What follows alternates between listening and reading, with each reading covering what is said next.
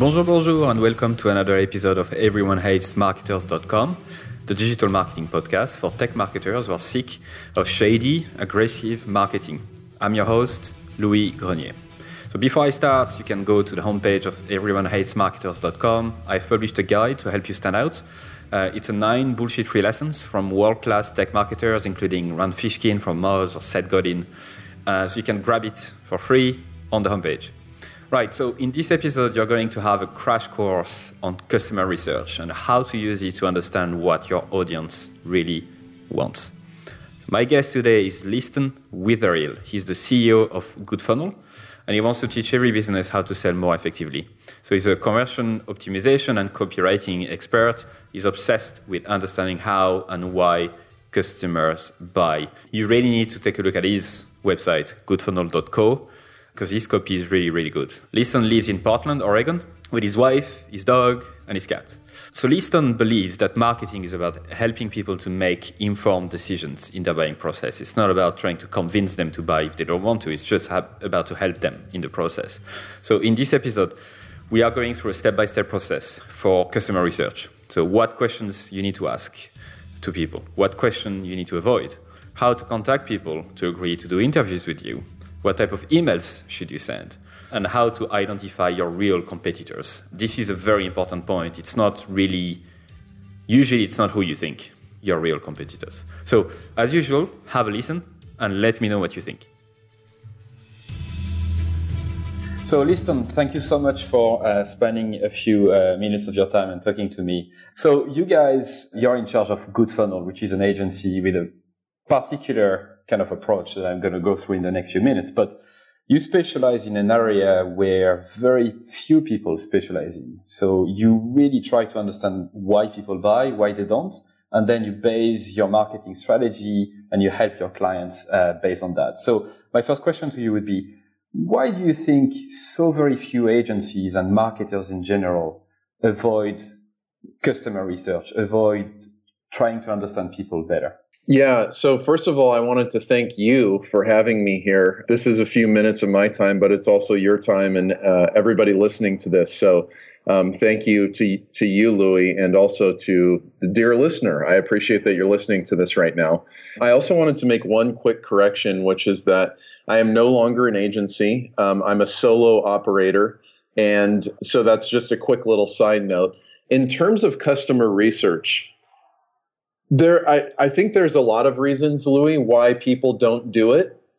And I think the biggest one, though, is laziness. And, you know, I spoke to David Darmanin on my podcast, uh, as well as lots of other people, Susan Weinschenk and a few others. And we all agree on this point that the biggest thing preventing most people from doing customer research is that it takes time. They're a little lazy about it and I think often they don't know where to start. So, hopefully, one thing that we can do through the course of this uh, podcast recording is give people some tools so that they know where to start. Yeah, that sounds that sounds exactly what I had in mind. Um, but I'd like to challenge you on this first fact. I understand. I mean, I would ag- I would agree that most people would be lazy into getting into this type of activities. But exactly as you said, I don't think they are lazy necessarily. I think that they really are overwhelmed by the, the amount of data they have in front of them and they don't really know where to start. Uh, I think, I think not that many would be pure lazy and say, you know, I don't want to do it. It's just, it's just too much. Do you agree with me? Yeah, perhaps. I mean, you know, one thing that I think anybody should think about um, in terms of customer research or really pulling any insights out of their business is before you go into the task of doing it, I think you need to sit down and think about, well, what is it that I need to know? Like, what is the question that I'm trying to answer? And therefore, once I have that question written down, who knows what it is? Um, you know, maybe it's um, what causes my customers to buy for the first time? What causes most of my customers to buy for the second time? Uh, what causes people to not buy? All of these types of questions are the things that we try to get at. Well, there would be a specific way to answer those questions depending on what the question is, right? So, on the one hand, I, I think you're right that um, there can be kind of a state of overwhelm and and sort of shrug your shoulders and go, I don't know what to do, so I think I'll just guess, which I think is how most customer research is done. Um, but if you if you're crystal clear about the question you're trying to answer, answering the question, finding the data, and doing it in a short time is actually not that difficult. Yeah, that's a fair point. Look, from your experience, you started to talk about it, but from your experience, I know it's a very generic question, but I, you might be able to answer it. What's the number one reason people don't buy a product online? Like, what's usually the thing that you see the most uh, happening? Uh, yeah, so lack of trust okay. um, is the is the number one thing. So, to me, all all sales really comes down to establishing credibility and trust, and then obviously, uh, right audience, uh, right offer. So th- those are two other things that are pretty critical to, to nail. But if you don't have the trust and credibility, especially online, you have no chance to recover that sale. We're starting to see ways of doing that now with, you know, targeted chat messages through products like Intercom or Drift. Um, and we're we're kind of getting at ways to recover people and build trust depending on where they are in their process and sort of what content they're viewing. However, I think it's going to be an ongoing challenge because what we're really attempting to do online is sell without the chance to respond to people's immediate individual needs.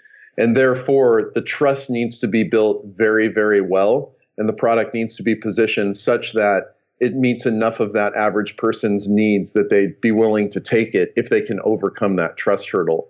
But things like you know, having a credible looking website, which means good, you know, good enough design is uh, is what I would say. It doesn't need to be the best design, but it needs to be good enough.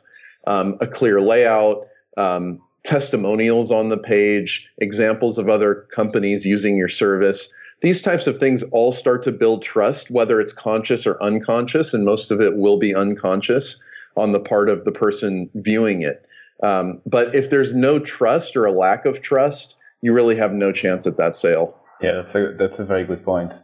So before drilling down into DC in more detail, because it's really interesting topic and something that I really like talking about as well, I'd like to tell you two things. And you can, I haven't told you that before, and I did that on purpose so that, you know, it would be genuine, uh, a genuine conversation between us two. But the reason why I knew you from before and I wanted to get in touch is because when I had an agency, we, I don't know how, but I stumbled upon your website, like goodfunnel, goodfunnel.co. And I don't remember exactly how, but it just, the copy on the website was so compelling, was so well written, yet written in simple terms that I was like, fuck, this is the type of stuff we need to do. So when I had this agency, we basically looked at your website and I was like, okay, how can we, how can we have as good as a copy as those guys? And this is why when you contacted me for this podcast, I was like, fuck, that's amazing. Uh, I can finally talk to the guy and the brain behind it. So that's the first compliment I wanted to tell you. And for the listeners as well, you should definitely go to goodfunnel.co and look and read the copy. It's really well written and you clearly have done your your homework. Thank you. I appreciate that. Um, so to talk about you a little bit, um, you you ran marketing and sales for uh, a consulting firm in the past, and then you went into digital marketing in particular, and this is when you you created uh, Goodfunnel.co. Um, like you seem to be very driven. You seem to really know where you're going. You seem to have this kind of you, you seem to be this kind of leader that people will naturally follow. But um, I want to go back to the root of that. Why are you the way you are today? What kind of kid were you? What kind of dreams uh, did you have when you were growing up? Wow. So answer this in 30 seconds or less, right? No, no, uh, take your time. um, what kind of kid was I? All right. So I think, uh, you know, one important point to make in terms of my background is that I grew up um, with my partially half the time my parents are divorced half the time i was with my dad and stepmom and they ran something like nine businesses over the course of my life um, most of them were miserable failures but two of them did pretty well. And so I was around entrepreneurship and technology from a very, very early age. So in 19, I'd say 1984, my dad started building custom computers for clients. Um, and so, you know, by the time I was 12, I started building computers and I was part of the business. And so I think some of my drive comes from that. I think, you know, some of it is just genetic or natural, I guess, depending on what you believe. But um, anytime I take a personality test, I, I score very high for uh, self motivation and, and uh, kind of qualities like that. So, you know, I, I think part of it is natural, part of it is my own background, part of it is you know learned from from my parents you know i i also just really am deeply deeply curious about people what makes them make the decisions they make um, why do they do the things that they do uh, how do they arrive at those um, kind of conclusions or, or actions so you know in my personal time i read almost exclusively nonfiction and I'm for pleasure. I'm reading books about behavioral economics or even academic papers about psychology and decision making. Um, so this is kind of a window into who I am. That would be quite the same. I would be very interested in that, but I, I can't figure I can't figure out why I'm the way I am. Like in, in, why I have this this interest, particularly in knowing how people behave. Do you have any insight in your side? Why are you so interested in this topic? Yeah, so I, I think one of the big things is I'm often perplexed about the decisions people make. So uh, there's a great book by Dan Ariely called Predictably Irrational. And what he sets out to do in the book is answer the question why do people make so many decisions that seemingly are irrational? Right? They're they're doing things maybe against that appear to us to be against their own self-interest and if we're really programmed to survive, and that's how we've evolved, why would we do that? Right. So that's one thing. Um, you know, I'm very interested in politics, which I don't want to talk about on this podcast.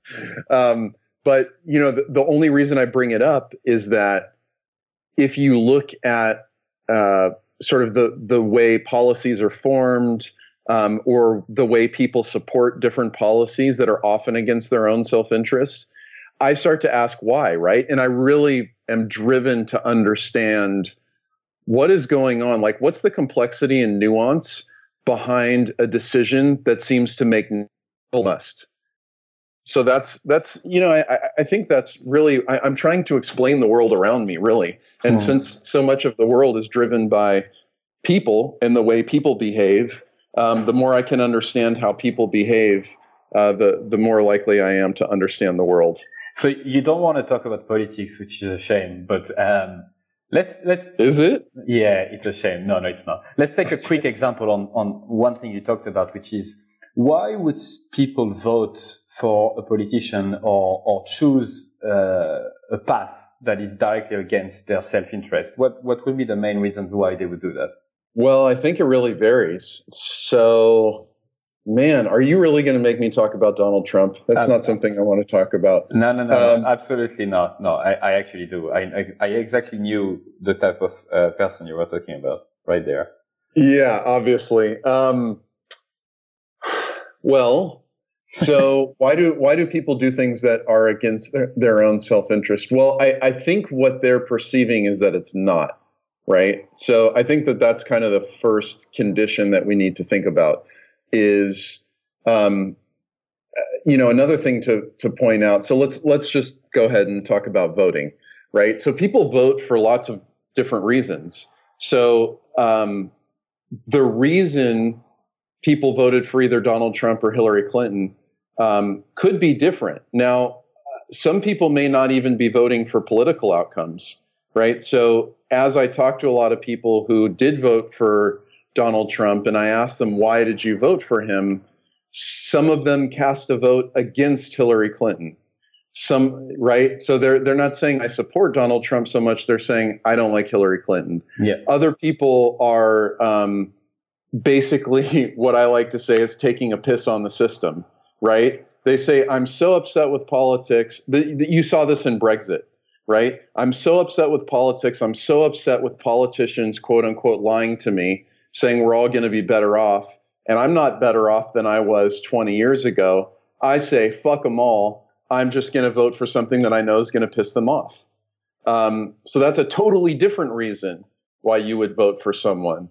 Some people voted for Trump because they thought business experience was a really important thing. We're, we're actually seeing that that turns out not to be such a good governance strategy.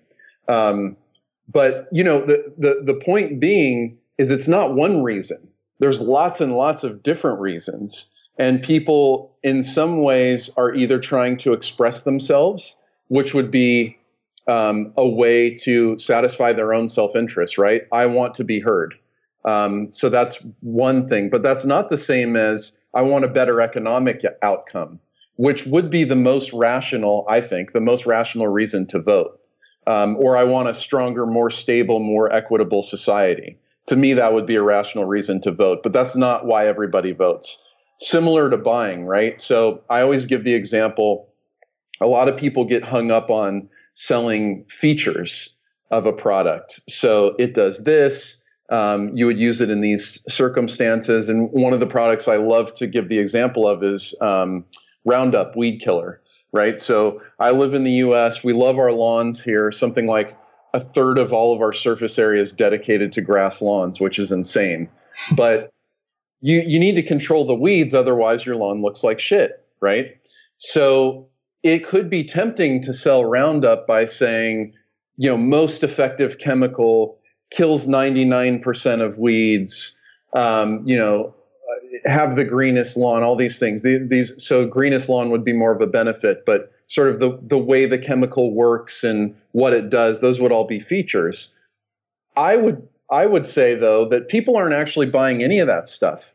The main reason they're buying Roundup is because not just I don't want weeds, and then the next level is I want a better lawn. And then the next level is I want a greener lawn. I think it's a level beyond that where they're saying, I want my neighbors to walk by and think I have the best looking house on the block, right? I want people to ask me how I was able to do such a great job on the visual appearance of my house and therefore give me social um, points, right? Sort, sort of a, a, political pull in the neighborhood. Everyone talks about how great my lawn is.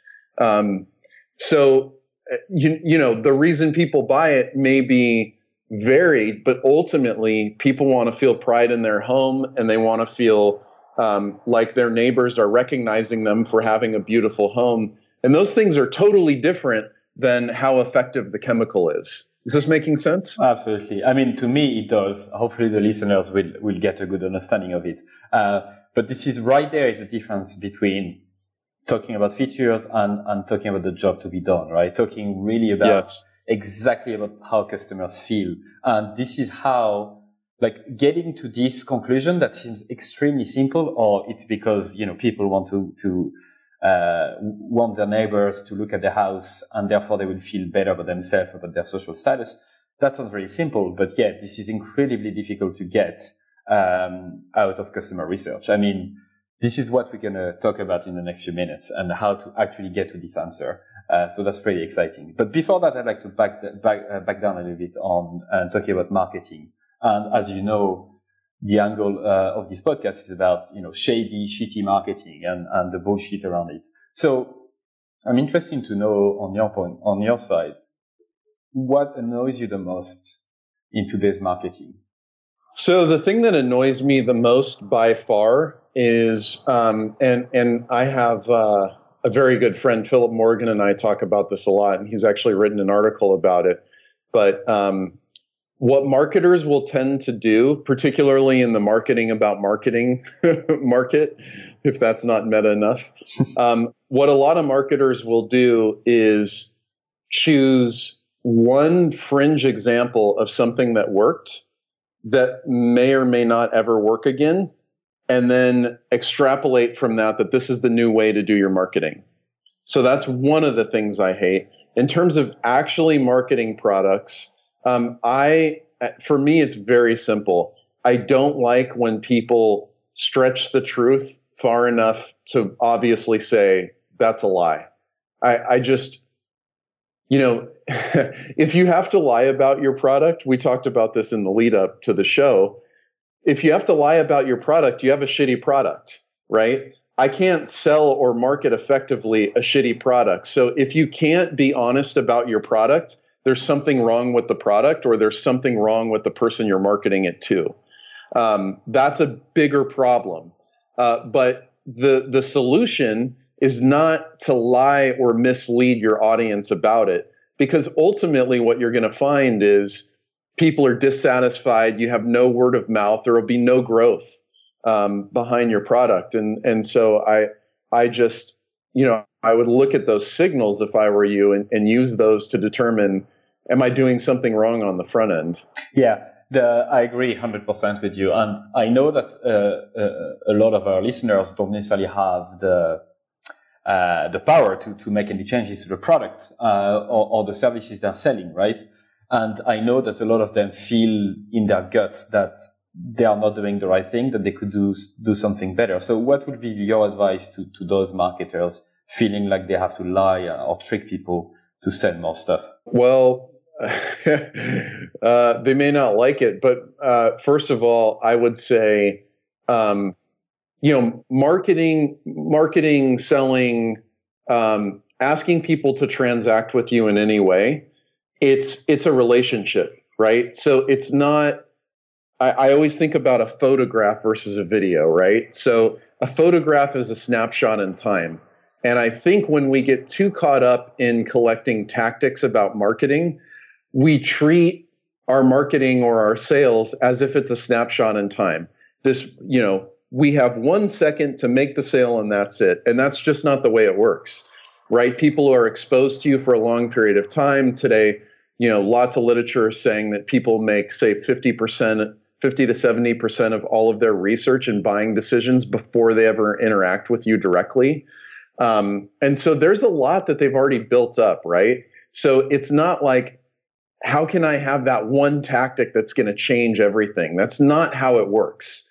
Um, the way it works is there's this whole collection of things that are happening that point to uh, a person making it, both an emotional and a rational decision in order to buy something from you.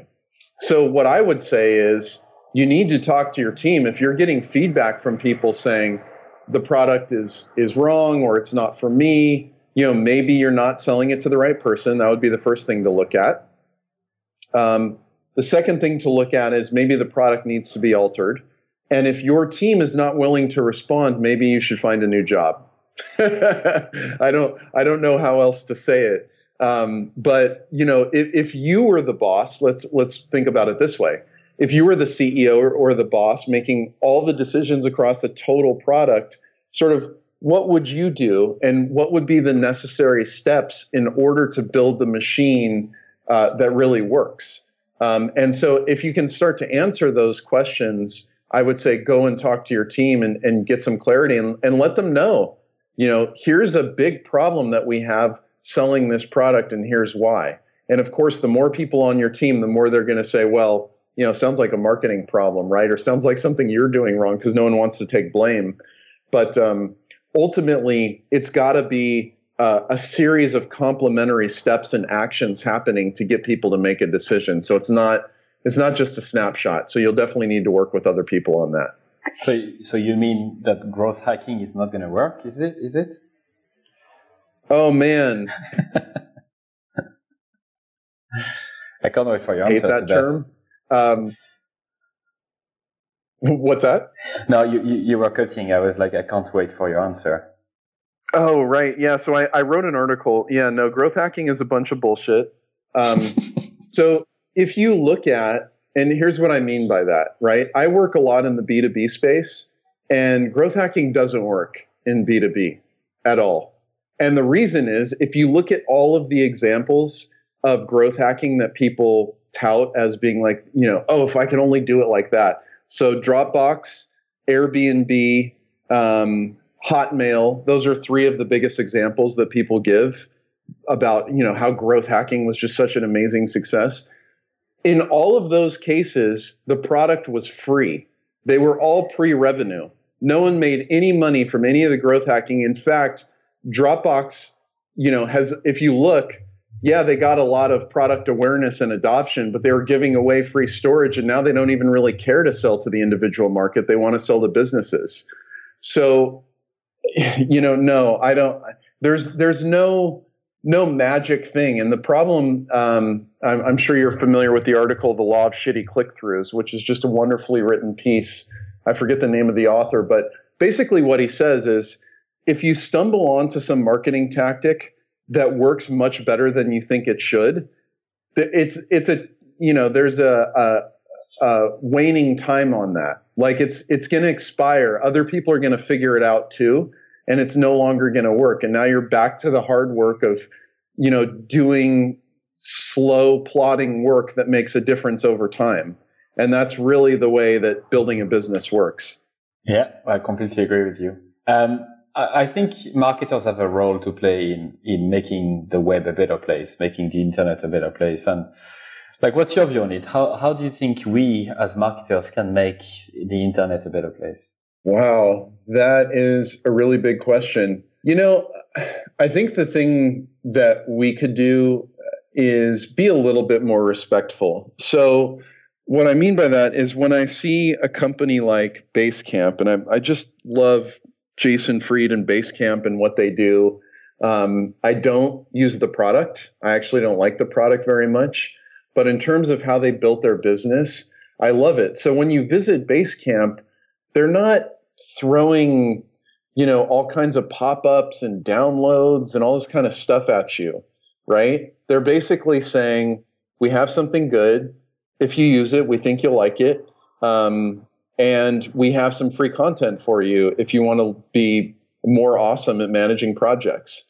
And that's about it. And so I, I think that um, their focus has been on building a product that a lot of people like.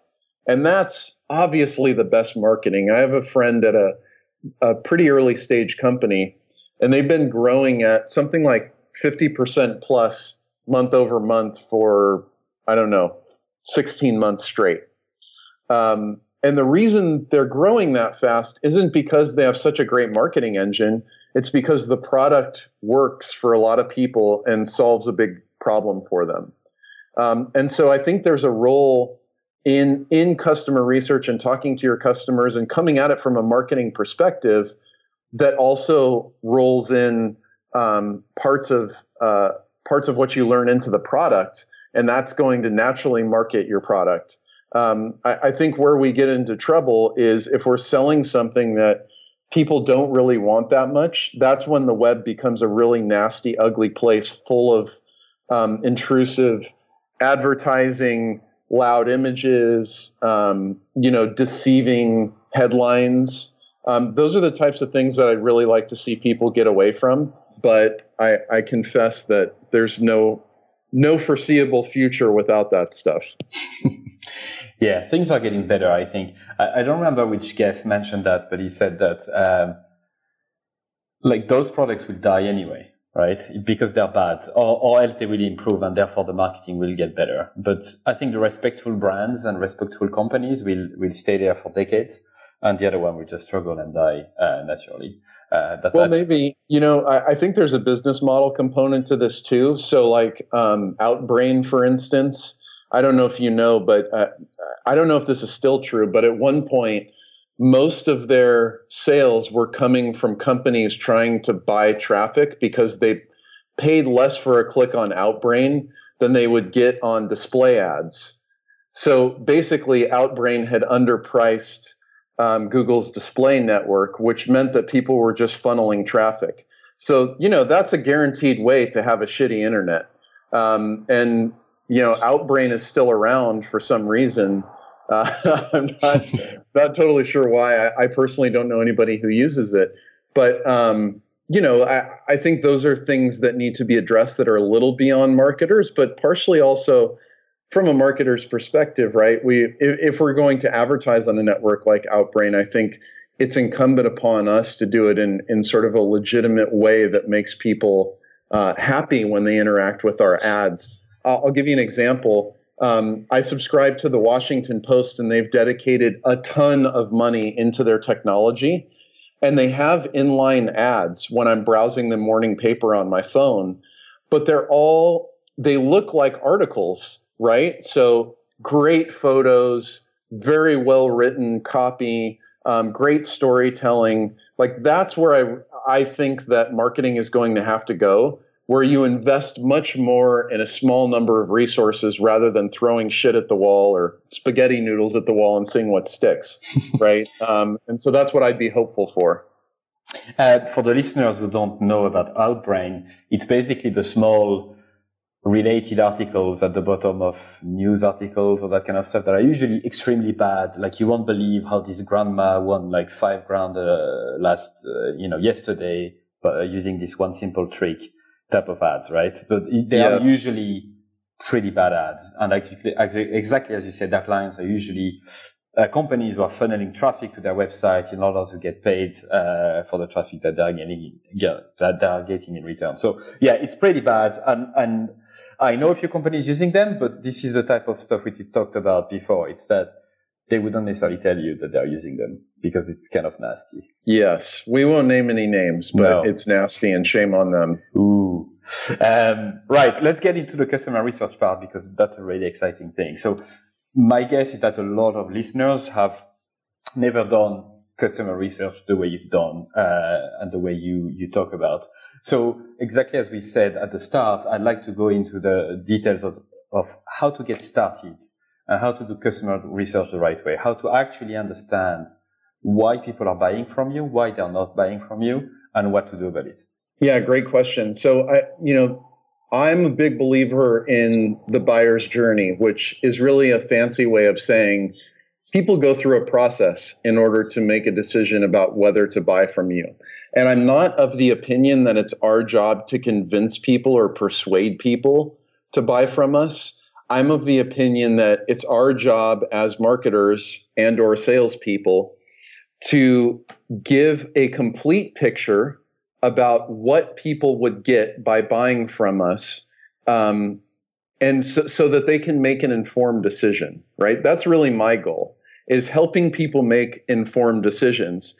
And sort of underlying that is this assumption that if i have a good product and i'm showing it to the right person they're often going to say, yes, I should buy that because it is actually in our mutual interest, right? I'm making something that can help them. Um, and by buying it, uh, they're giving me something that I want, which is money, right? And a new customer.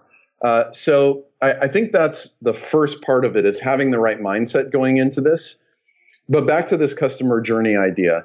So, if anybody wants to learn more about how to do this, and if you're furiously taking notes right now, I do have um, a Buyer Insights email course that, that'll kind of teach you the main things that you need to know about this.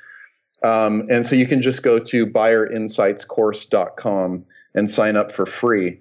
Um, but really, the it all starts with your customer, right? So we wanted to learn who's actually buying from us um, what was going on at the time that they bought it. So we want trigger events.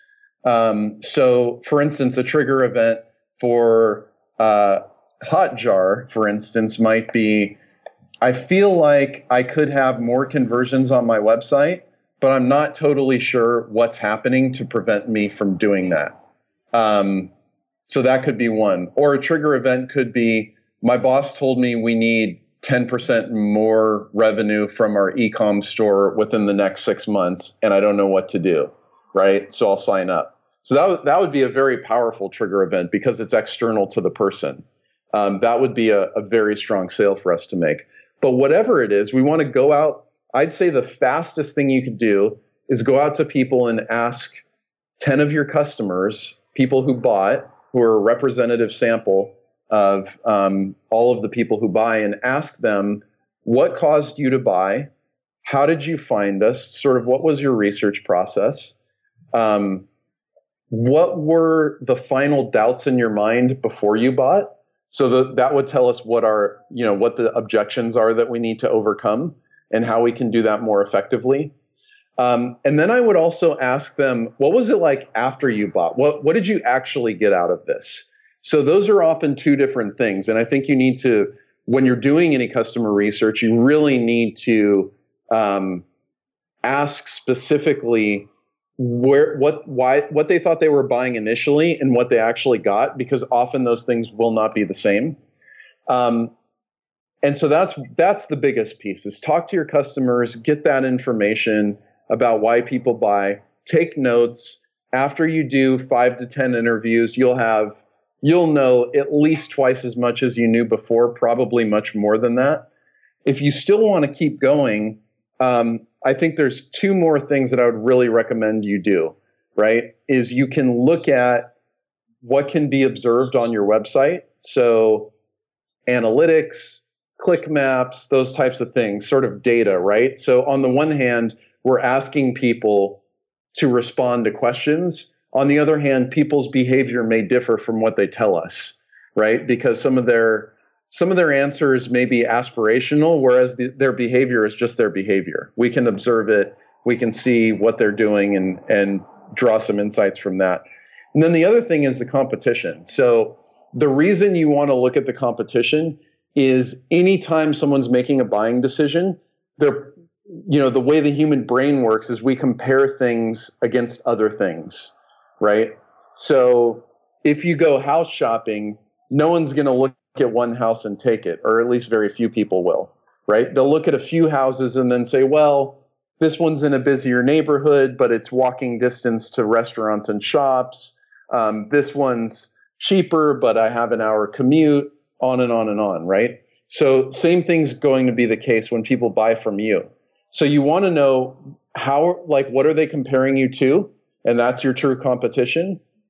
And then figure out how can you differentiate from your competition in order to give people a very legitimate and clear choice that's uh, different from the other options out in the market? That's my synopsis.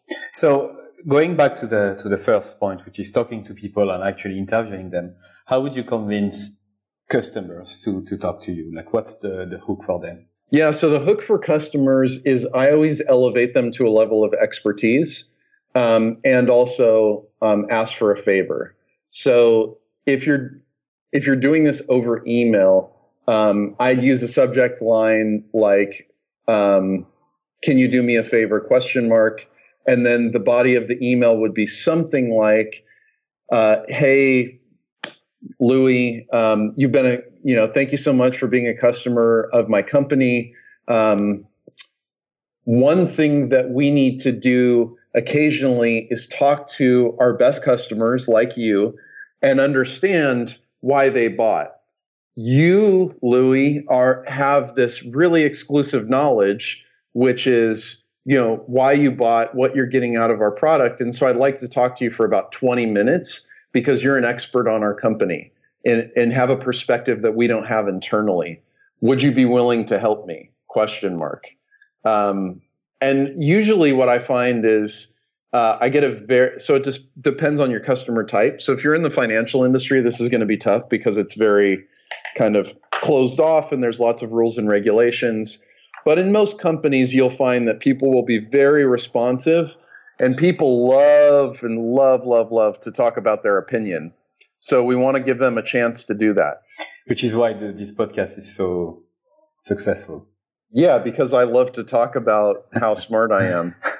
it's true. I mean, we're not even laughing about that. That's exactly true. This is why so many people are willing to talk on podcasts, obviously, because they might get business out of it, but also because it makes them feel good about themselves, it makes them feel good about being an expert in their field. That's a good feeling. Uh, but that's a yeah. very good email uh, script that you got there. So it's all about them. It's all about making them uh, the center of of of this project saying that you're an expert in your in our product and we, we want to know more. Would you advise to, if possible, to meet them face to face? Face to face is fine. Um, I, I would definitely advise at, at, a minimum to do a video chat if possible. Um, and one, you know, there's a whole kind of maybe not science, but there there's a way to do good interviews, and most people don't. Um, and the, really, the key is to talk as little as possible right? You want to you want to cue people up so that they're focused on the right things and you're getting what you want to get out of the conversation. But really, you know, ask open-ended questions and just be quiet. And then if people start to open a door, um, and what I mean by that is they tell you a little bit about something that you want to know about, but they don't tell you everything that's on their mind. I'd say something like, "Hey, you mentioned um, you know, where you were at the time that you bought, that seemed important. Can you tell me more about that? Right. And so we want to ask these kind of follow up questions so that people will expand upon what they're telling us. Yeah, that's a very good point. It's difficult for, for most people to to put their you know journalist hat on while usually it's the sales hat that they have on but yeah it's extremely beneficial to to avoid trying to convince them of anything it's all about letting them talk and it's not about them being right or you being wrong. It's just their truth, and this is what you need to listen to, right? Well, they're giving you very valuable information, right? So your job is just to shut the fuck up. Let me be really clear about it. Um, so, you know, additionally, um, when I, I said open ended questions, kind of the alternative to that is we don't want to ask any leading questions. So, you know, if you had an email product, you wouldn't want to ask a question like, so is the automation and drip sequence feature your favorite feature? That would be an awful question, right? Because you you've primed them um, about the answer you want to hear, and most people will want to satisfy you, the interviewer. So rather than that, you would say, what feature do you find yourself using the most? That would be a much better question. Um, so yeah, I, I, I mean, yeah, you're right. Be be a journalist, listen, make sure you're getting what you need out of it, but your your goal really is to just be quiet, take notes, also record the call so there isn't a lot of pressure to like record everything, you know, manually write down everything that's happening. And um, so that's the first the first step, and then the second step you mentioned was uh, the second step that I mentioned was kind of analytics and data, right? So if we're talking about websites, um, we, we have an advantage in terms of learning about people um, and what they're actually doing. So, you know, if you're in a content role, one of your first questions should be, well, what are people actually paying attention to now, right? Um, where do most of our signups come from and why? Um, and those are the types of things that would help you learn not only what to create next and what's missing, but also how to sell and, and how to drive awareness in the future. Um, so yeah, uh, I think data is a really critical thing. And then you mentioned competitors. So what would what would you typically do with these competitors, and what type of competitors would you select? Yeah, so there's actually um, I haven't written about this, but I think about it a lot because if you ask someone who are your competitors, any good entrepreneur will tell you I don't actually have any competitors. So I, will give you an example. I was listening to um, the founder of Equinox Gym, which is a very fancy gym. It's like two hundred and fifty dollars a month or something, and you know it's it's very fancy. And he was asked in an interview, "Who are your competitors?" And he said, "Really, I have none." Well, that's not really true, right? There's a local country club. There's um, any gyms that are nearby. Um, there's, you know, getting a nice pair of Nikes and just running on the sidewalk. There's all kinds of competitors that he has to deal with. Uh, so I think the key for me is usually to ask people, hey, when you're making a decision to do business with us, were you, were you evaluating us against other companies?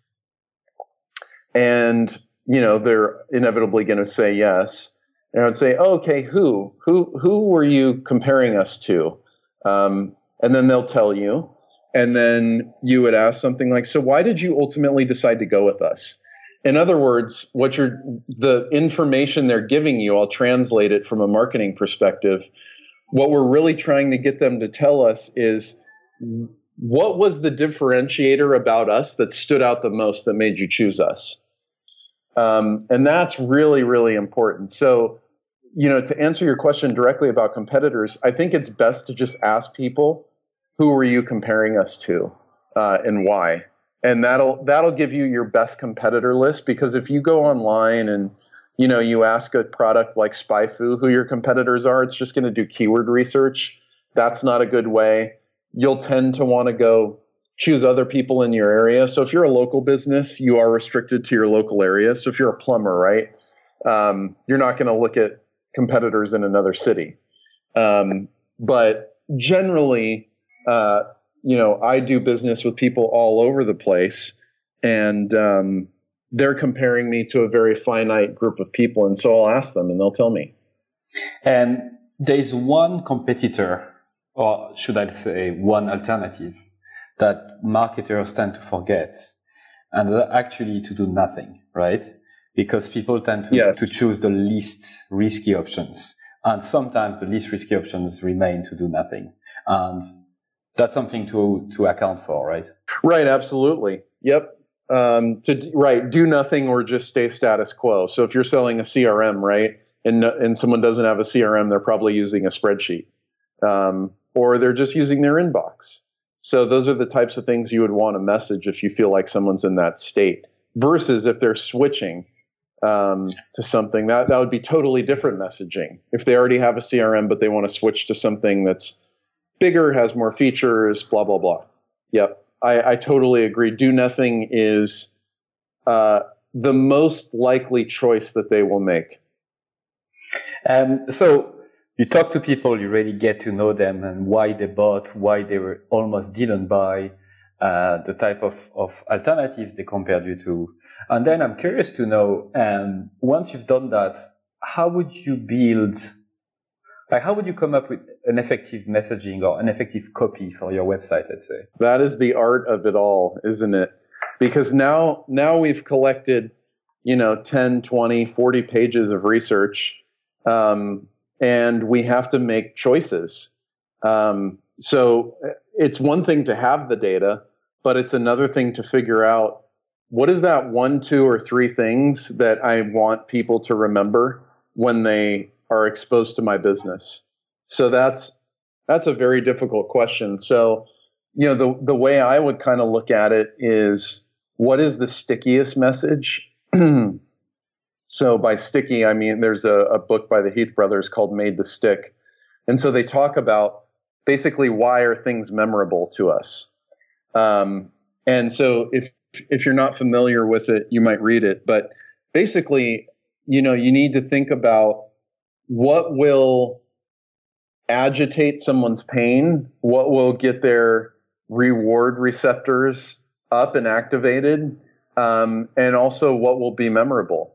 Those are kind of the three things I would think about in terms of choosing how to message.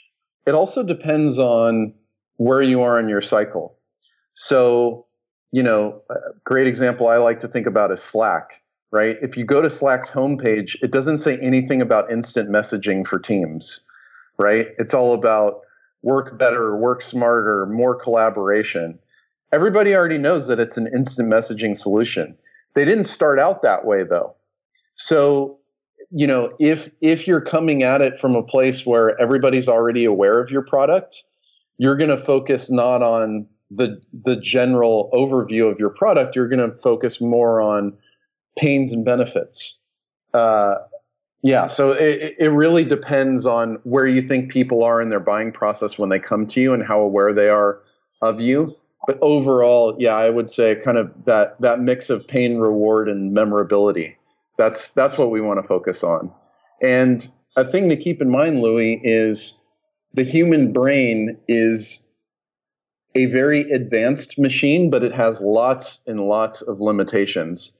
And one of those limitations is that our short term memory can only hold, depending on who the person is, somewhere between four and eight things, right? So if you approach your, your website and your messaging um, such that you're trying to communicate 10 things, there's a very good chance people will remember zero. Uh, if you approach it with the idea that you just want someone to remember one or two things, it's much like much more likely to be effective. It's I, I think it's coming from the book uh, the 22 irrefutable laws of marketing and they mentioned the law of focus and mm-hmm. I found that extremely valuable. They say that if you focus on one thing only, like in your messaging, one key benefit, um, such as DHL and overnight de- delivery or that kind of stuff, um, then your customer will associate you with others, right? So, for example, if if if you focus on very fast delivery, like an hour delivery, well, people will think that you're also very well organized, very well structured, and that your employees must do a very good job and the leaders must, must manage them very well. So there's all of those extra things that happen in, in your customer's mind, uh, that makes it very interesting, a very interesting tactic to actually just exactly as you said, focus on one or two things instead of trying to say everything.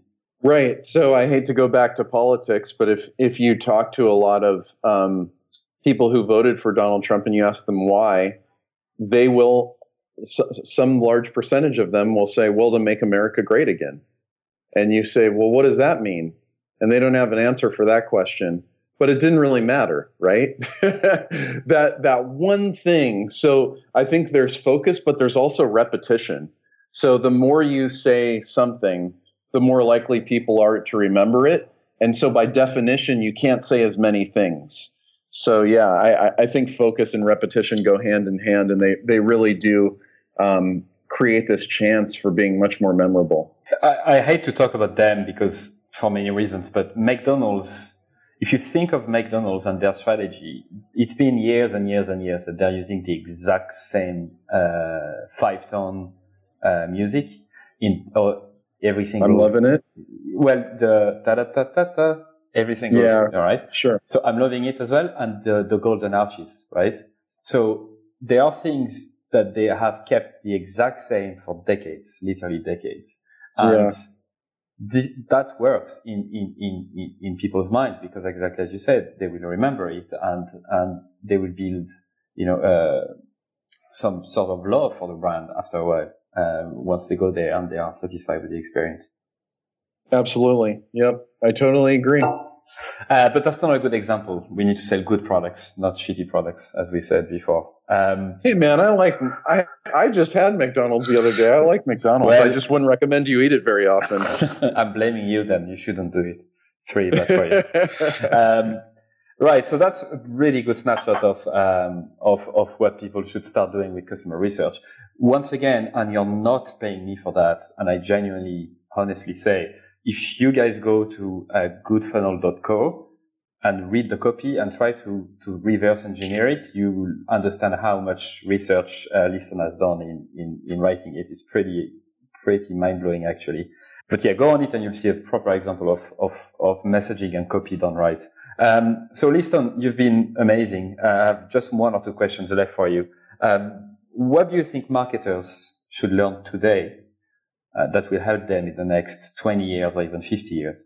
Yeah, for me, it's very simple. Um, you're not selling to web visitors or clicks or impressions, you're selling to human beings. So be in touch with the fact that there's an actual person who's living a life, who's giving up either their hard earned money or their company's hard earned money to do business with you, right? You, I think it's really critical to always approach it with the mindset that you're actually dealing with people. So, you know, maybe another way to say that is don't be a sociopath. okay, I already know the title for this podcast episode. It's all good. Um, you're welcome. What are the top three resources you would recommend to marketers and listeners? Oh boy, um, that's such a good question. Okay, top three resources t- I'd recommend to marketers. Okay, so, number one by far to me is the book Influence by Robert Cialdini. That is just such a well written book, and it's the definitive book on persuasion. Um, so, I would definitely recommend that one. Um, I would also recommend Steven Pressfield's latest book, and it's called, I think it's called No One Wants to Read Your Shit.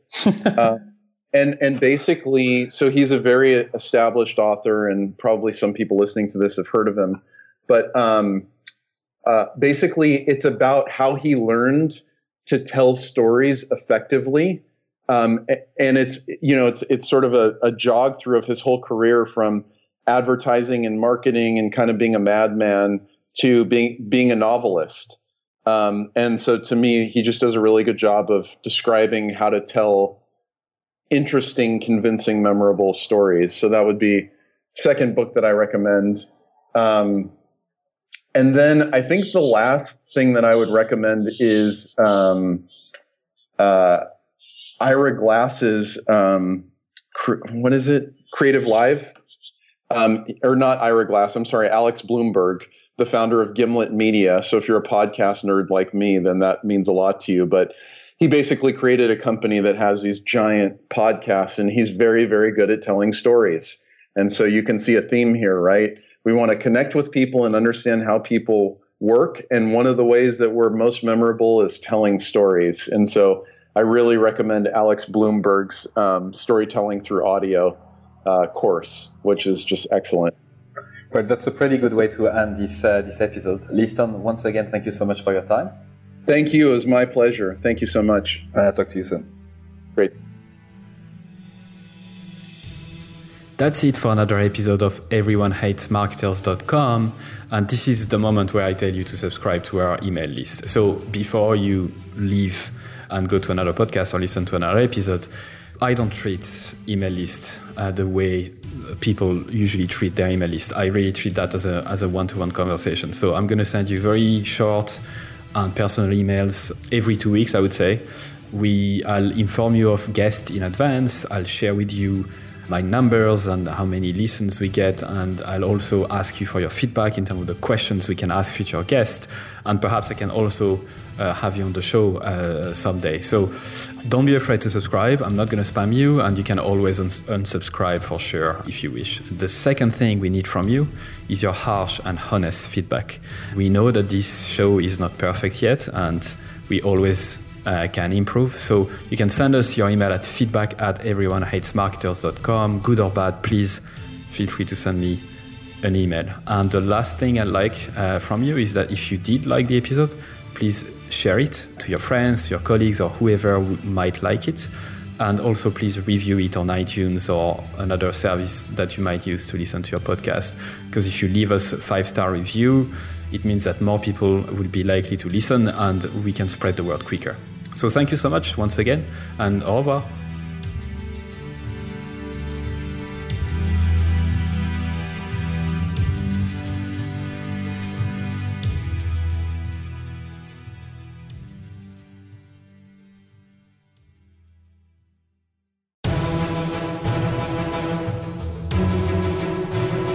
And that's it for another episode of EveryoneHatesMarketers.com. Thank you so much for listening. I'm super, super grateful. I'd love for you to consider subscribing to my daily newsletter, Monday to Friday, called Stand the Fuck Out Daily. I send very short, hopefully interesting, surprising, shocking, entertaining content to help you stand the fuck out. It's at everyonehatesmarketers.com. You can subscribe for free and obviously unsubscribe whenever you want. I'm just going to read a couple of emails that I got recently as a reply Juma said your content attacks the mind primarily, which is such a good thing because most of us are skilled at what we do, but we don't have the courage to do it our way. Mark, who just subscribed a couple uh, days before, said, This is my first issue of your newsletter. Love it. Glad I subscribed. Brianna said, I just realized this morning that my email habit is now to one, skim through the list, two, select all unread industry email except yours, three, delete and don't think twice, four, quickly skim yours. Amy said, also loving the new content that's coming from you. It feels really lovely. Candle said, I like your writing a lot. It really resonates. There's so much bullshit out there. It's good to touch the authentic. And Chloe said, Where is the I fucking love this email button? Brilliant. I hope you subscribe. You'll be joining more than 14,000 subscribers at this stage, which is crazy. It's the size of a small stadium. Anyway, thank you so much. See you on the other side.